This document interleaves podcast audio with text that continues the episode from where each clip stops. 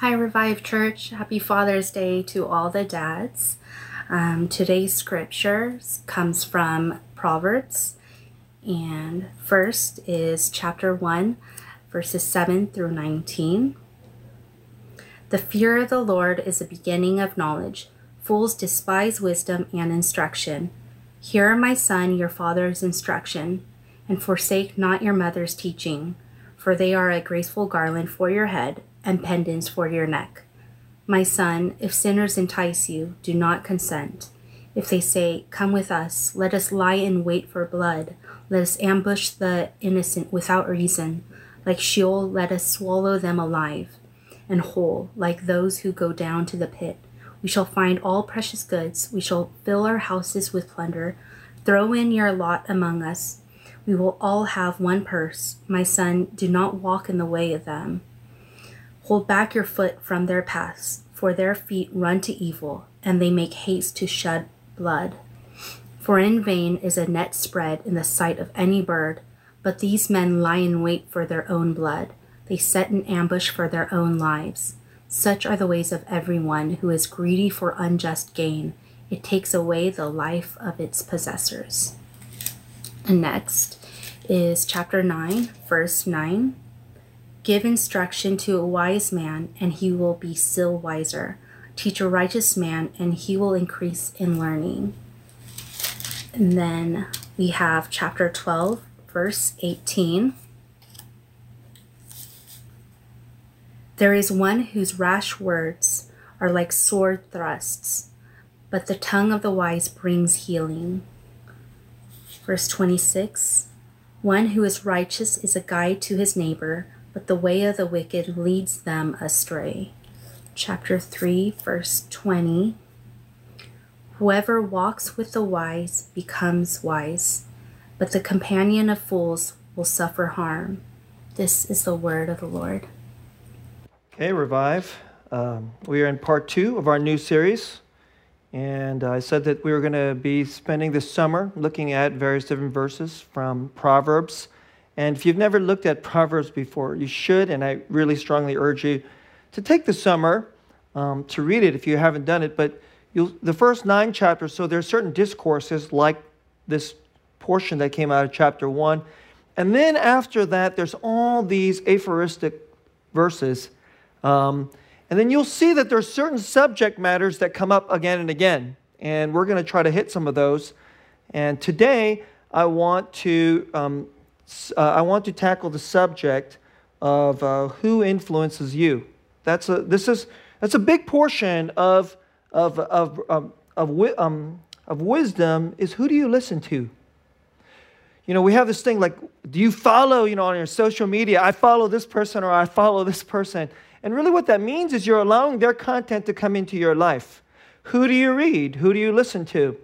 And does it really comport with God's word?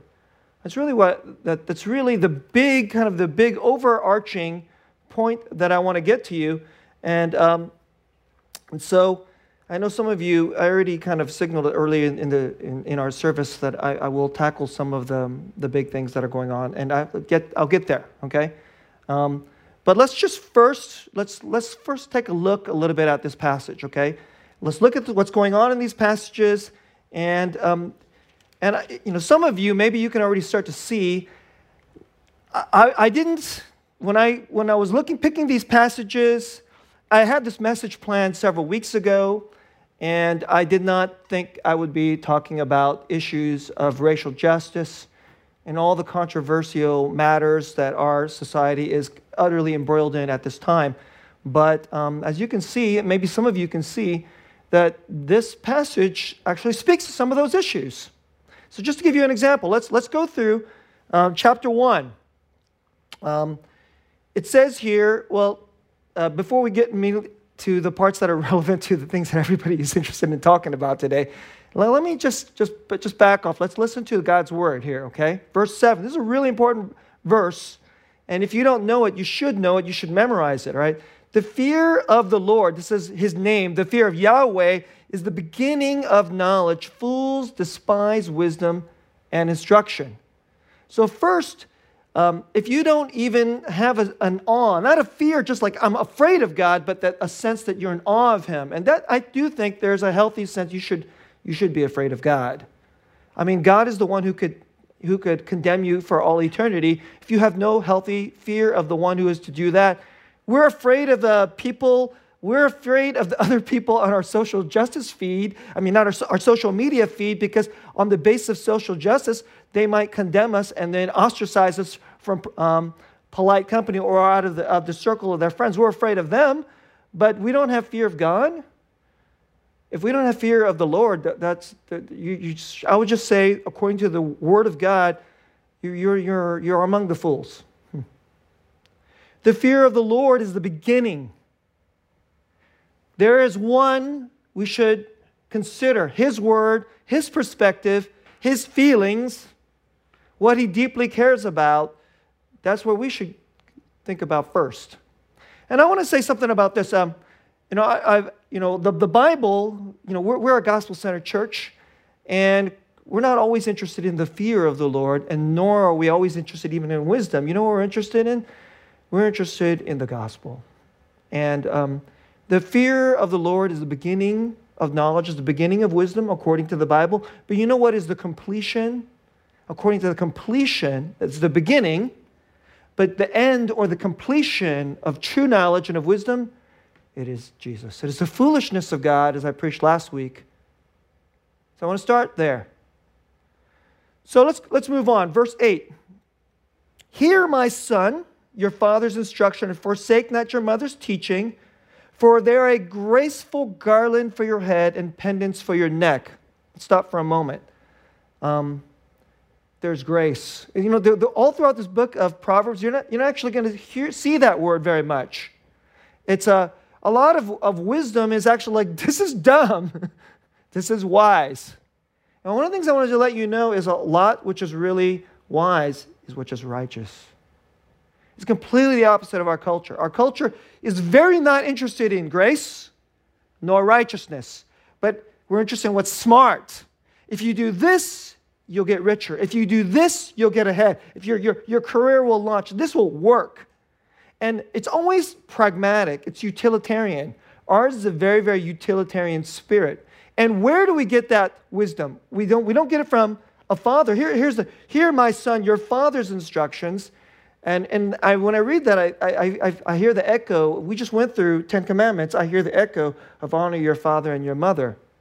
Now, of course, not all our fathers and our mothers always have wisdom, but if they have wisdom from the scripture, you know, you may not get along with your dad, but if he has wisdom, and maybe he doesn't even talk about the Bible or Jesus, but you should have some sense that there might be a wisdom that's coming from a deeper well. And if today you're, you immediately go to the internet, or if you're going to go even to your professors or to smart, educated intellectuals, and you're not talking about a wisdom that's passed on from fathers to fathers to son, father, I mean, generations upon generations. This is the movement. God's wisdom and truth is passed on generation upon generation upon generation. And our church believes in that very, very profoundly. Will you, I want to urge you, will you trust ancient wisdom?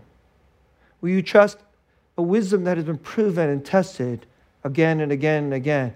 Father to son, mother to daughter, mother to the son, again and again and again, and again based on God. And it points us to a graceful garland, which will complete our life. Now let's go to verse 10. My son, if sinners entice you, do not consent. If they say, Come with us, let us lie in wait for blood, let us ambush the innocent without reason like Sheol, that is like hell, like the place of the dead. Let us swallow them alive and whole, like those who go down to the pit. Let's just stop for a moment. You know, in a normal American time, we are thinking like, I don't know anybody who's you know lying in wait for blood, but you know, um, today it really feels like that, isn't it? In your social media feed, Maybe they're not out for your blood, but there's a lot of hatred and there's a lot of anger. And let us ambush the innocent without reason. I think there's a lot of that going on today. There's a lot of that going on today. They demand that you agree with a certain perspective. And they demand that if you do not, it's like, it's not even just that you have to totally agree with this perspective, that if you just say something that even asks a question, you're not, you're not, you may even agree, but you're not, you have a question. And if you ask a question, they think you're, you're insensitive or you are not fully on board, you must be with the racists. and I would say, what is that? That is exactly what verse 11 is saying. Let us lie in ambush. And then there are people turning on their friends or their coworkers. There are people who then spread stuff about you. And a lot of you probably know about this even better than I do. I know a number of you are you're really nervous about your job. And you fear that if you say nothing, if you don't do a, a, a particular like on certain types of social media feeds, that you could be judged. And this spirit is going on. It goes on. Um, we shall find all precious goods. We shall fill our houses with plunder. It isn't today the like we're trying to get money from people, but we are trying to make sure they align with our ideology. Our vision of what is right and just. So throw in your lot among us. In fact, we demand it. We'll all have one purse. We'll all have one, just it's only going to be one set of goods. And everybody, you have to throw your lot in into that purse, into that, into, into our group. Otherwise, you're, you're not with us. You're bad. This is the spirit of this time. And this isn't Susang's opinion. There's this, here it is, ancient wisdom from the Bible. You need to be very careful when people say, We have a thing, it's good, do this. And they're not they don't have integrity, they don't have carefulness, they're unwilling to listen to evidence, they don't have humility, they don't, they're not saying, let's do this in a righteous way. There's, we're being sold something that is supposedly completely righteous, but everything about the way it's done is so not righteous. It is said that you, if you don't do this, you're not part of the justice. But the way it's done is completely unjust. And when you see that, you should be very, very nervous. You should be very, very skeptical, and you should ask questions. And you should not be ashamed to ask questions. In fact, I would say the situation demands questions. And if something looks murky, well, ask questions. And then if they demand you can't ask those questions, then you could say, Whoa. Proverbs chapter 1. And listen to other things that they say. The, verse, the, verse, the verses of verse 15 My son, do not walk in the way with them. Hold back your foot from their paths, for their feet run to evil, and they make haste to shed blood. They make haste to judge. They make haste to reject or to cancel. That's the word today. I'll be canceled. For in vain is a net spread in the sight of any bird. But these men lie in wait for their own blood. They set an ambush for their own lives. And you know what? This is already happening. There's a set of people today that says, if I just join you, then I'll be okay, right? And I'll just do this. And all the people, but it says that they're actually setting an ambush for their own lives. Because what's happening today is there's a lot of people saying, if I just join in this, today, but then tomorrow, if you don't 100% agree or you don't look like you're totally with this group, then they'll turn on you tomorrow. It's an ambush tomorrow. It's already happening today. Such are the ways of everyone who is greedy for unjust gain. The passage is more directly talking about unjust gain of money, but there's lots of ways to seek unjust gain. And that is the spirit of today. And it's deeply troubling. I, I, I- will be really honest with you. I can't sleep. Hmm. Um, I deeply love my country. I, I believe in obeying Jesus, which means to love our neighbors, all of our neighbors. We don't actually have lots of black neighbors because Silicon Valley has a very small percentage of black Americans, but love our Indian neighbors, love our Mexican neighbors, love our neighbors who don't believe in Jesus, love our neighbors who hate the Bible. I believe in that. I believe that we need to have genuine protection and justice in our society, and the Christians cannot shrink back from that. We have to be part of that. And I can't sleep. And there's a rule, it's, an un, it's a gigantic unspoken rule in America that Christians should stay out of politics. And I actually think largely, you know, that when the church should not speak in politics, and I largely agree with that rule. That is a wise rule. Okay? Because politics is divisive, and generally, politics is about the greasy climb after power.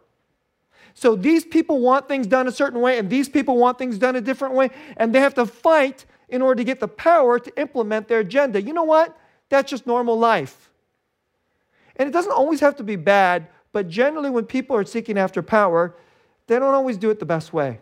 It's completely normal that they begin to cross lines. But what do you do if the agenda, which has become politicized, is what I believe is a false religion. It is a seeking after justice, but it isn't real justice. And it's based upon a religion, but they don't call it a religion, but it functions just like a religion. So I see these videos, and I see people, and they're confessing their sins. I have been complicit in, you know, racial systemic injustice. I have been complicit. And then they kneel down and then they wash feet. When I see that, that's, that's religion. Hmm. That's religion.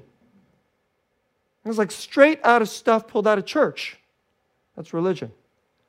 It doesn't have anything of God or the Bible or God's word and God's wisdom in it. And in fact, often the, peer, the a lot of the people, not all of the people, thankfully, but a lot of the people who care about this form of religion very much are too very, very unhappy with, well, with true faith. Um, let's just go look at a couple of the other verses. And I didn't just cherry pick these because I like these, but I mean, there's so many, could, there's so many other verses in Proverbs that speak to this issue about are you willing to listen to who are those who are truly wise and righteous. So um, here's Proverbs 12 18. There's one whose rash words are like sword thrusts, but the tongue of the wise brings healing, brings healing. We need to bring healing. We need to have tongues that speak for healing. Right now, there's tons of people whose tongues are like sword thrusts incredible anger and hatred, fomenting fear and condemnation. But we need words of. Let me give you a different one. We, this one wasn't read by our sister, but let me offer you. This is chapter 16, verse 20. A dishonest man spreads strife. Spreads strife. And a whisperer separates close friends. Do you have a whisper in your life? It's breaking up your friendships. This is what the Bible says. Um, chapter 12, verse 26 One who is righteous is a guide to his neighbor, but the way of the wicked leads them astray. Brothers and sisters, who do you listen to? Will you esteem the Word of God over the Word of man? Will you esteem the Bible? You don't have to trust Husang. Find it in the Bible. You should trust the Bible. You should absolutely trust the Bible a lot more than me. And if I don't follow the Bible, you should call me out. Hey, Susang, you're supposed to be my pastor. You're supposed to teach us the Bible. Give us the Bible. Right? And then if there are other opinions that I have and they disagree with the Bible, you should call me out. And you know what? if there are other people in our society, you should be able to test. You can test your father, you can test your professors, you can test your friends. You have to know the Bible, you have to know God's mind on many different subject matters, and then start to sift them say, wait a second, the Bible has this.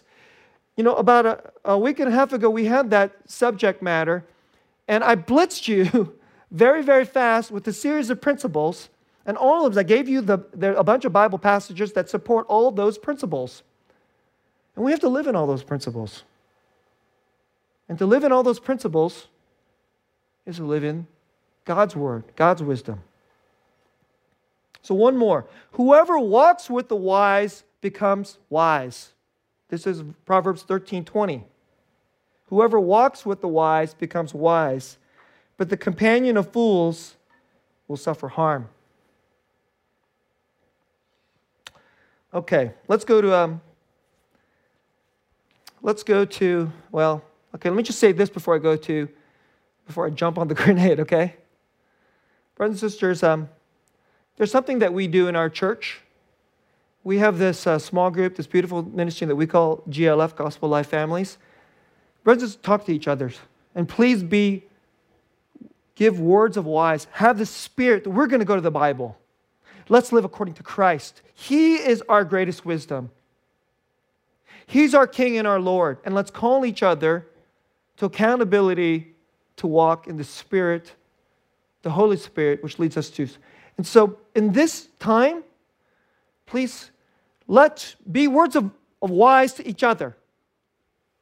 And all throughout our, don't just immediately go to the internet or so forth. Let's share wisdom with each other. And let's test who it is that we are listening to from our culture. And let's have a great big conversation. And so please be in your small groups. Talk to your brothers and sisters. And let us be those who walk with the wise, who help each other become wise. And let us not be the companion of fools that suffer harm. Let's go to part two the elephant in the nation. So, you guys have heard this phrase there's an elephant in the room. And the elephant in the room is when everybody's thinking about, and they have a big question, and they got, they're really, really concerned about something, but people are afraid to bring it up. And here is the elephant. Everybody is talking about racial systemic injustice. We're talking about police. We're talking about, we're worried about bullying. We're worrying about, can you say this? Can you ask this question?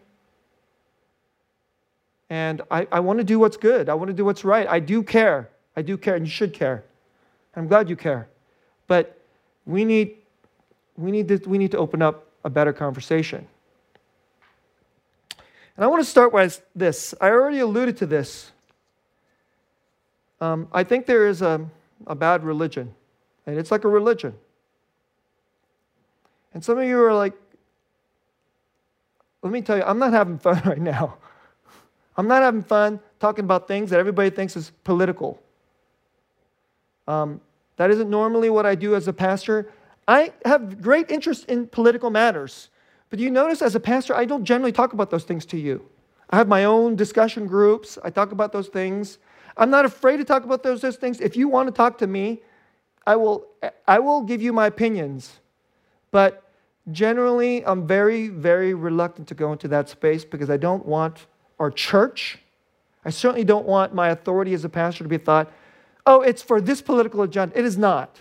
Hmm. I do not forget that I belong to Jesus. That's my boss. my boss is Jesus. And that is my, I am not afraid of any of you or other people, but I am afraid of him. The fear of the Lord is the beginning of wisdom, right? And he's going to call me to the mat and say, Hey, Susan, did you do your job according to my will? That I'm very, very, I take very, very seriously. But to this, I've been cracking that in these last couple messages because how do you not, in some way, adjust, uh, address it? But here are some things that I'm concerned about. Uh, I will name it. I've been reading some essays. about an agenda today called anti racism. Have any of you heard of this thing? Some of you may have heard about it, some of you have not heard about it. Anti racism is not what it sounds like. We're against racism. Well, what American isn't?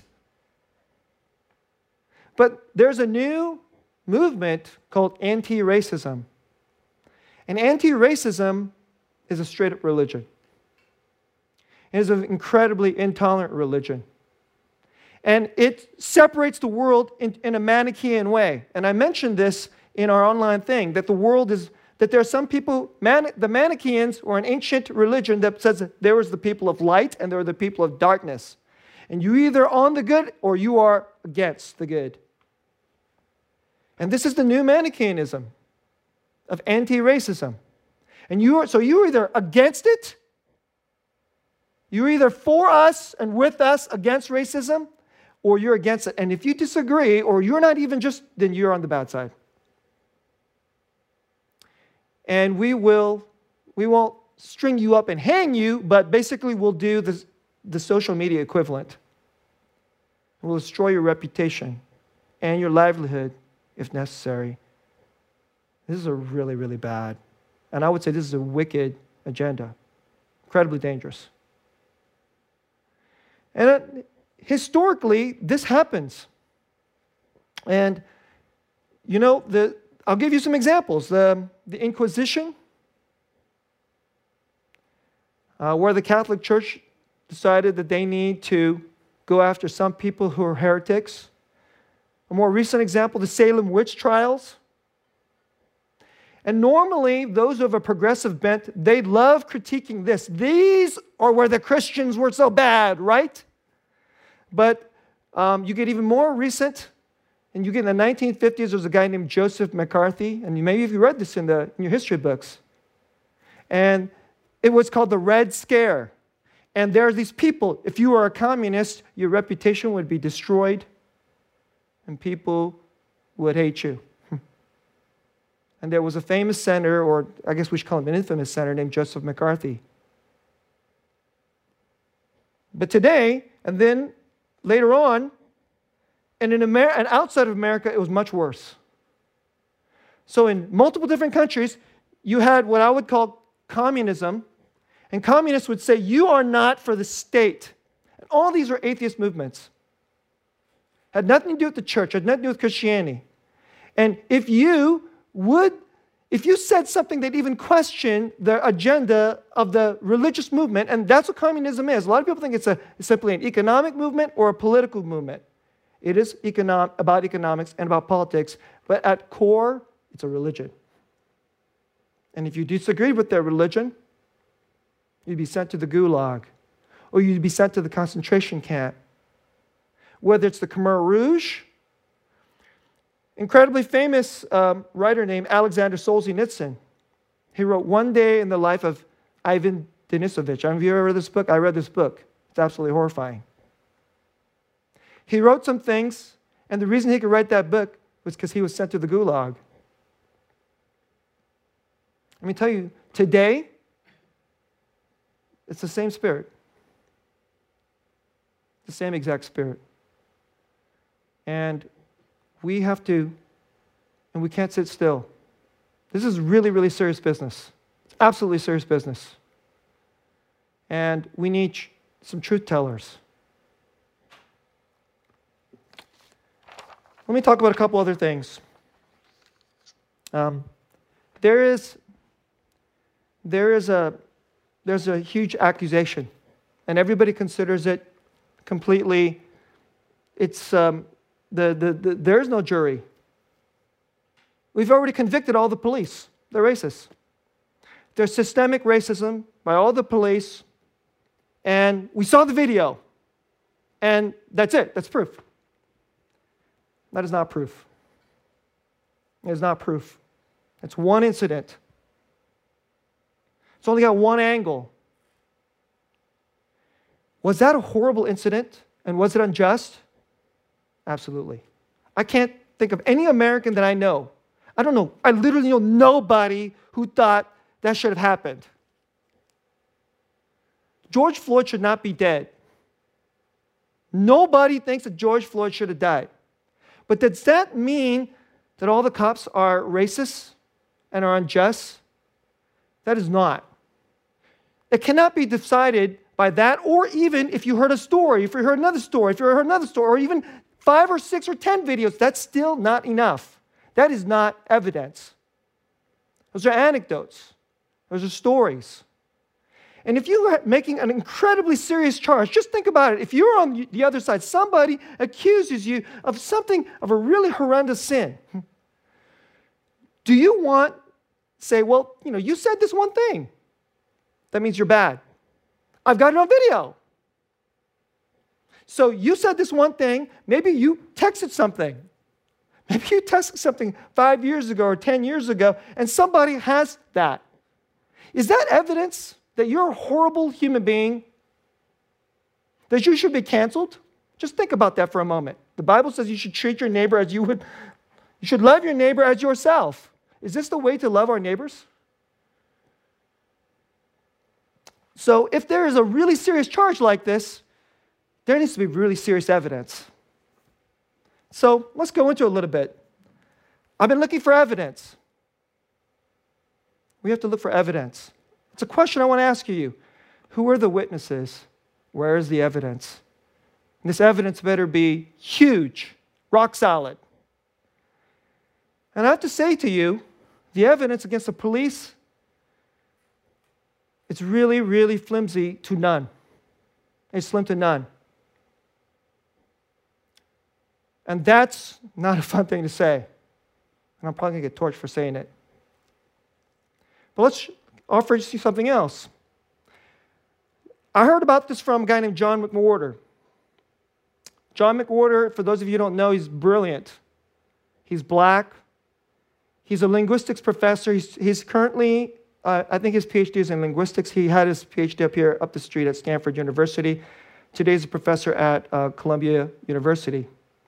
And I watched a video, and he just lays it straight out. He says, Have you ever, anybody heard a guy named Tony Timpa? Well, Tony Timpa, he died very similarly to George Foster. A police officer put a knee on his neck, and he died. Hmm. Except nobody knows who Tony Timpa is because he's white.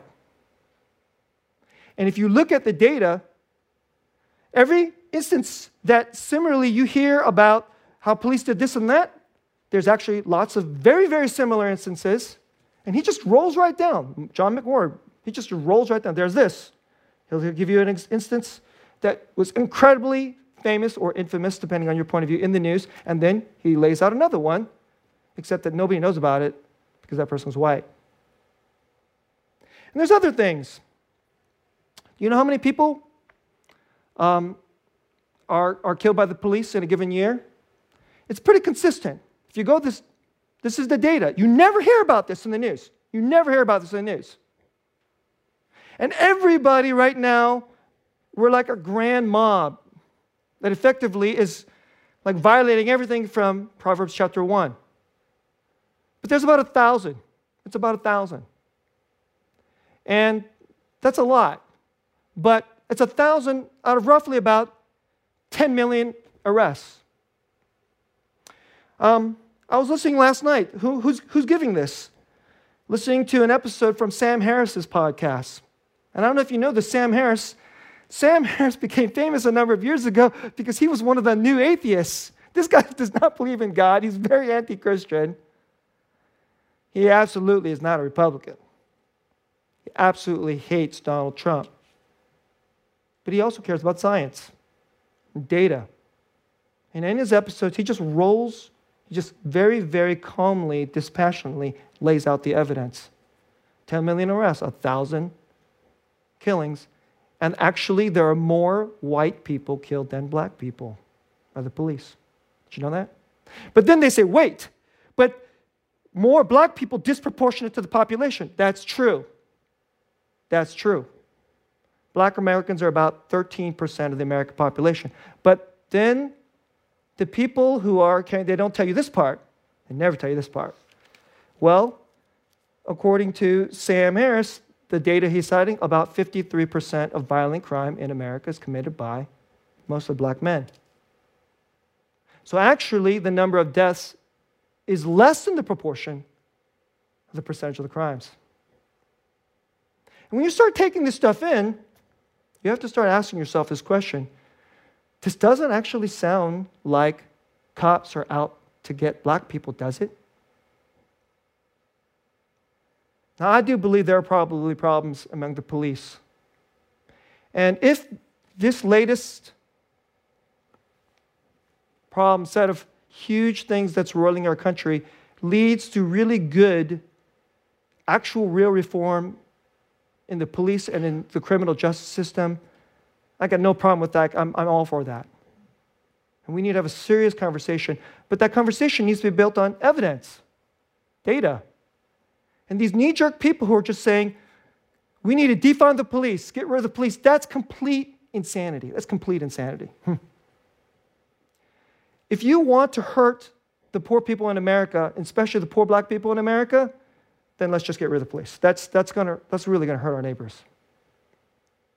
And a lot of the violent crime committed, you know what hurts? It hurts a lot of black people. So if we want to, nobody's caring about them. All the, the real harm and suffering, it really, it, it really pains me to see that all the narrative is going in one direction, but incredible harm and pain and real suffering that's truly unjust is being utterly ignored because it doesn't fit the narrative. And we just finished up our series on the Ten Commandments. You shall not bear false witness against your neighbor. That is unbelievably unjust. That, that speaking the truth is unto justice. We need a lot more people in our society that's looking for the truth, that's asking for the that's asking questions, that's looking for the truth, so that we can have real, truthful solutions. There are serious problems for sure, but we need real, truthful solutions. I want to say one more thing before I get to the close of my message. There's lots of people who have been asking me, I've had this question asked a number of times what shall we do? What shall we do? And um, I said in our I said in, in, our, in our online teaching that I'm not a big fan of the protests. If you want to protest and you do peaceful protests, I don't have a problem with that. If you want to do anything violent, loot, steal, you should go to jail. I don't care what color you are, what race you are, you should go to jail. Hmm? There's absolutely, there's zero excuse for that. You should go to jail. But I'm not a big fan of the protests. Why? Because you know the number one problem in poor black America is? Is that they don't have fathers. 73% are born without a dad. You're born without a father. You live in a neighborhood, if your schools really stink, and a lot of the poor urban black neighborhoods, the schools are, I can't even begin to tell you how unbelievably bad they are. They're horrible. I've lived in greater Philadelphia. I have friends who've taught in some of these schools. The stories they tell you are unbelievable. And our society, they won't actually fix this. These are some of the real problems. And um, does anybody talk about that? Does anybody care about that? And I will say something more. This is not just a problem of black America number of you know that, uh, you know, the core numbers of the members of this church that planted this church, we came out of a church and we spent 10 years serving a Native American reservation. You know what a lot of their problems are? The same problems fatherlessness, a sense of despair, a low sense that school is a pathway toward the future lots of drug addiction, crime. Hmm. They're not black. You would say, oh, but they were oppressed like black people. Do you know that this is also going on in white America? It's totally going on in white America. So I read this book a few years ago, best selling book. You should read it. Hillbilly Elegy, written by a guy named J.D. Vance, graduate of Yale Law School, but he came out of really poor white community. And when I read that book, I was like, oh my goodness, this is just like the reservation. Just like the reservation. And when I walk around the Native American reservation, you know what I often think about? I think about East Palo Alto, where I tutored when I was in college. I think about poor black neighborhoods in Philadelphia that I've wandered around when we lived in greater Philadelphia. It's not, it's not that different, it's a lot of the same. I'm reading a book right now called Alienated America by Tim Carney. It's mostly about poor white folks. These are the real problems. These are the real, real problems. And if we really want to face these problems, so many people want to do, let's go to politics. Politics, if we just amass the power and we just throw some money and we can get certain, we can blame the problems on these people and then we can fix it, right? Well, this spirit has been in our country for many, many years, and I don't see this fixing these problems. So, brothers and sisters, we need something else. We need something new. We need God. We need a new way. We need ways that we talk to each other without judgment or condemnation and peace.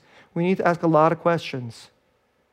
We need to have humility toward neighbors and listen, including people's pain and their stories, and yes, their anger, but not their judgment. No. Nobody has a right to judge you. You have been won by the blood of Jesus. You should have fear of God, but you don't have to have fear of man. Do not be afraid of the people around you. Jesus is for you. His righteousness covers you, not yours. You don't have to prove anything. You may fail and fall down, and of course we will. But double down on Christ, your identity, His righteousness, not our own. Okay, let me close. Uh, I want to talk about wisdom without condemnation. I want to tell you a story. I'll try not to take too long. I'm going to take us to the gospel and then we'll close. So, I told you that um, we came out of a church that went to serve on the Native American reservation. It's out in um, Bishop, California. And um, I want to tell you how it started. And a conversation, a very, very important conversation at the beginning of this mission. So the church started, a group out of the Korean speaking congregation wanted to take a group to go help poor Native Americans. So one of the team members was a youth pastor at the time. His name is Frank Kim. Many of you know him and you love him. Frank is a veteran. He has lots of wisdom from doing short term mission trips to other countries where rich or comparatively rich, privileged American Christians go to a much poorer country and they help them. And Frank has seen lots of this kind of help see it as be very, very bad. And he does not see it as genuine gospel ministry toward genuine building in justice and compassion and building the kingdom of God. It's a lot of, honestly, it's a lot of do goodism in the name of Jesus, Christian do goodism. And so Frank pulled me aside and said, Pastor Seuss, I, I, I, I'm, I don't like this. and he's incredibly troubled. And I 100% agree with him. Because part of the gospel is we'll never be saved by our righteousness. We'll never be saved by some badge. I do this. Now I can put a badge on myself. I did this for Jesus. I'm a good Christian, aren't I? No. If you get in front of Jesus one day on Judgment Day and say, Jesus, I went to Native American reservation for you. He's going to go, So your righteousness, you're trying to get into heaven on the basis of your righteousness? You're not going to make it. And of course, we're all Christians. Nobody goes around saying, like, it's about my righteousness. But oh my goodness, for so many people it is. Because this is the spirit of our age. The spirit of our age is we have to have it, uh, we have to go do good. We have to have a purpose. There's so many of our honestly, our unchurched secular neighbors, you know why? They, they want to have a grand cause. Because they don't have a God, they don't have a kingdom, they don't have something greater and more worthy and greater and beautiful to live for than their own wisdom, their own plans. I'm going to have a great career, and then I'm going to make lots of money, and then I'm going to do something really great and contribute to the world and change the, the world. It's all about their righteousness and their glory and how they're going to make the world a better place. Their righteousness is at stake. That's the spirit of our age. We, as Christians, we cannot have that spirit. Let me tell you something. Native Americans, when we, mostly Asian American Christians, were going on to Native, we were not their Savior. There's only one Savior. His name is Jesus. And let me say this I do not believe that black Americans are a bunch of victims. There's constant victims, and white people are always going to downtrod them. I actually believe that black Americans, in the name of Jesus, there was an old song, We Shall Overcome. I absolutely 100% believe in that song. And that song came out of the church in the name of Jesus. I don't care who the heck these racists are, they cannot keep our brothers down because they have Jesus. And when we want the Native American reservation, we have to believe that we're not going to be their saviors, Jesus is their Savior. And you know what we need to do? We can't come in there with condescension, we have to be their friend. So here's what we learned. We went there and we tried some. I mean, what the heck do we know about Native Americans? We know nothing. We're totally stupid. But we had some good intentions, which isn't enough, and we had the gospel. So here's what it was like. I told Frank, I got you we are not going to do this do good thing. So I laid it out in front of the elder and the deacon who was in charge. I said, you know, we're not going to go do this thing. What we need to have is a much thing that's from Jesus. We need to really help them have a gospel counterculture. In order to do that, we need to be in it for the long haul. We need to really sacrifice our money, our time, our it's going to take serious sacrifice. So I, I laid it out to this elder and deacon. I said, I think it'll take like maybe minimum, I don't know, 10 years. And it's going to cost a lot of money. And the deacon was like, he got really scared. You know, the elder, he didn't even blink. It's just like, let's do it, Pastor. And that's how it got going. But we were still so dumb. You know what it was like? So we go to the reservation, offer these things to our Native Americans, friends. Well, they weren't our friends yet because they didn't like us, because they don't trust outsiders. And some of our people were hurt. They would serve the Native Americans, and then they would experience that, like, I did this, I really sacrificed. I worked, it was like 100 degrees. I did this weeding for them. It was so hard. And then all I got was like, they didn't even care. They're just using me. And we said, yeah. Yeah, that's what it's going to take. So they rejected us and they used us. Not ever, all of them, but some of them.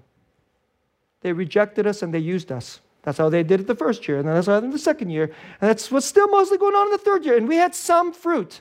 It's actually a lot of the kids who were coming to hear the gospel. But then around year four, something happened. You know, some people would complain and then they would go on the mission trip, and the following year they didn't want to go on the mission trip because they were rejected and they were hurt. And then the following year we would say, well, that's what it's going to take. Let's go back there and get rejected and hurt. Because the goal is to win their trust, to get some real relationships. Not to be their Savior, but to come alongside them, listen to them, and walk with them with Christ, for Christ. And took till about year four where something incredible happened, but we had to pay the price. And a lot of people today, they don't want to pay that price. They want to do something political. They want to throw some money at it. Like $1 trillion of the welfare state started by Lyndon Johnson has solved the problem. That has not solved the problem. But today, crazy, we still just want to say politics, throw money at it. But we did it with Jesus, and something different started happening. Let me close. Brothers and sisters, if you really want to help your neighbors, and we really want to be agents of real justice unto shalom in our society, there is no shortcut. We're going to have to go in and we're going to be stupid and we're going to make mistakes and we're going to say insensitive things. But you know what? In Jesus, there's no condemnation. In the world, you go screw up because you failed works righteousness, and then you get condemnation. But in Jesus, He says, Go do this for me. We go, and then we screw up. And then you know He says? He goes, Go again, fall down, fail. My cross covers it all, and I'll be with you. And He's the one that'll make the change. Let me close this way. We went, and over the next few years, as we loved Native Americans and sacrificed for them, you know what I found out? We gained so much more than they, we gave. We'd go to the reservation, like a couple of native kids would get saved, and then more of our, our own teenage kids would get saved. It was, it was crazy. Our church was so, we were blessed more the sacrifice and giving. We thought we were going to go there and do all this great stuff for them. But in our obedience, Jesus blessed us through them. Brothers and sisters, run to the cross. Let's do it with the cross, the power of grace that does not condemn, both for in your own heart and toward our neighbors. And the grace that we have received, let's give our, this grace. Let's be set, let's a gigantic grace church. We've received a gigantic grace where there's no condemnation. Let us go out and seek justice and fall on our faces with a gigantic grace without condemnation and with loads of patience and receive hatred and rejection and condemnation, just like our Savior, He did it for us. Brothers and sisters, this is His way. Hmm. Let's pray.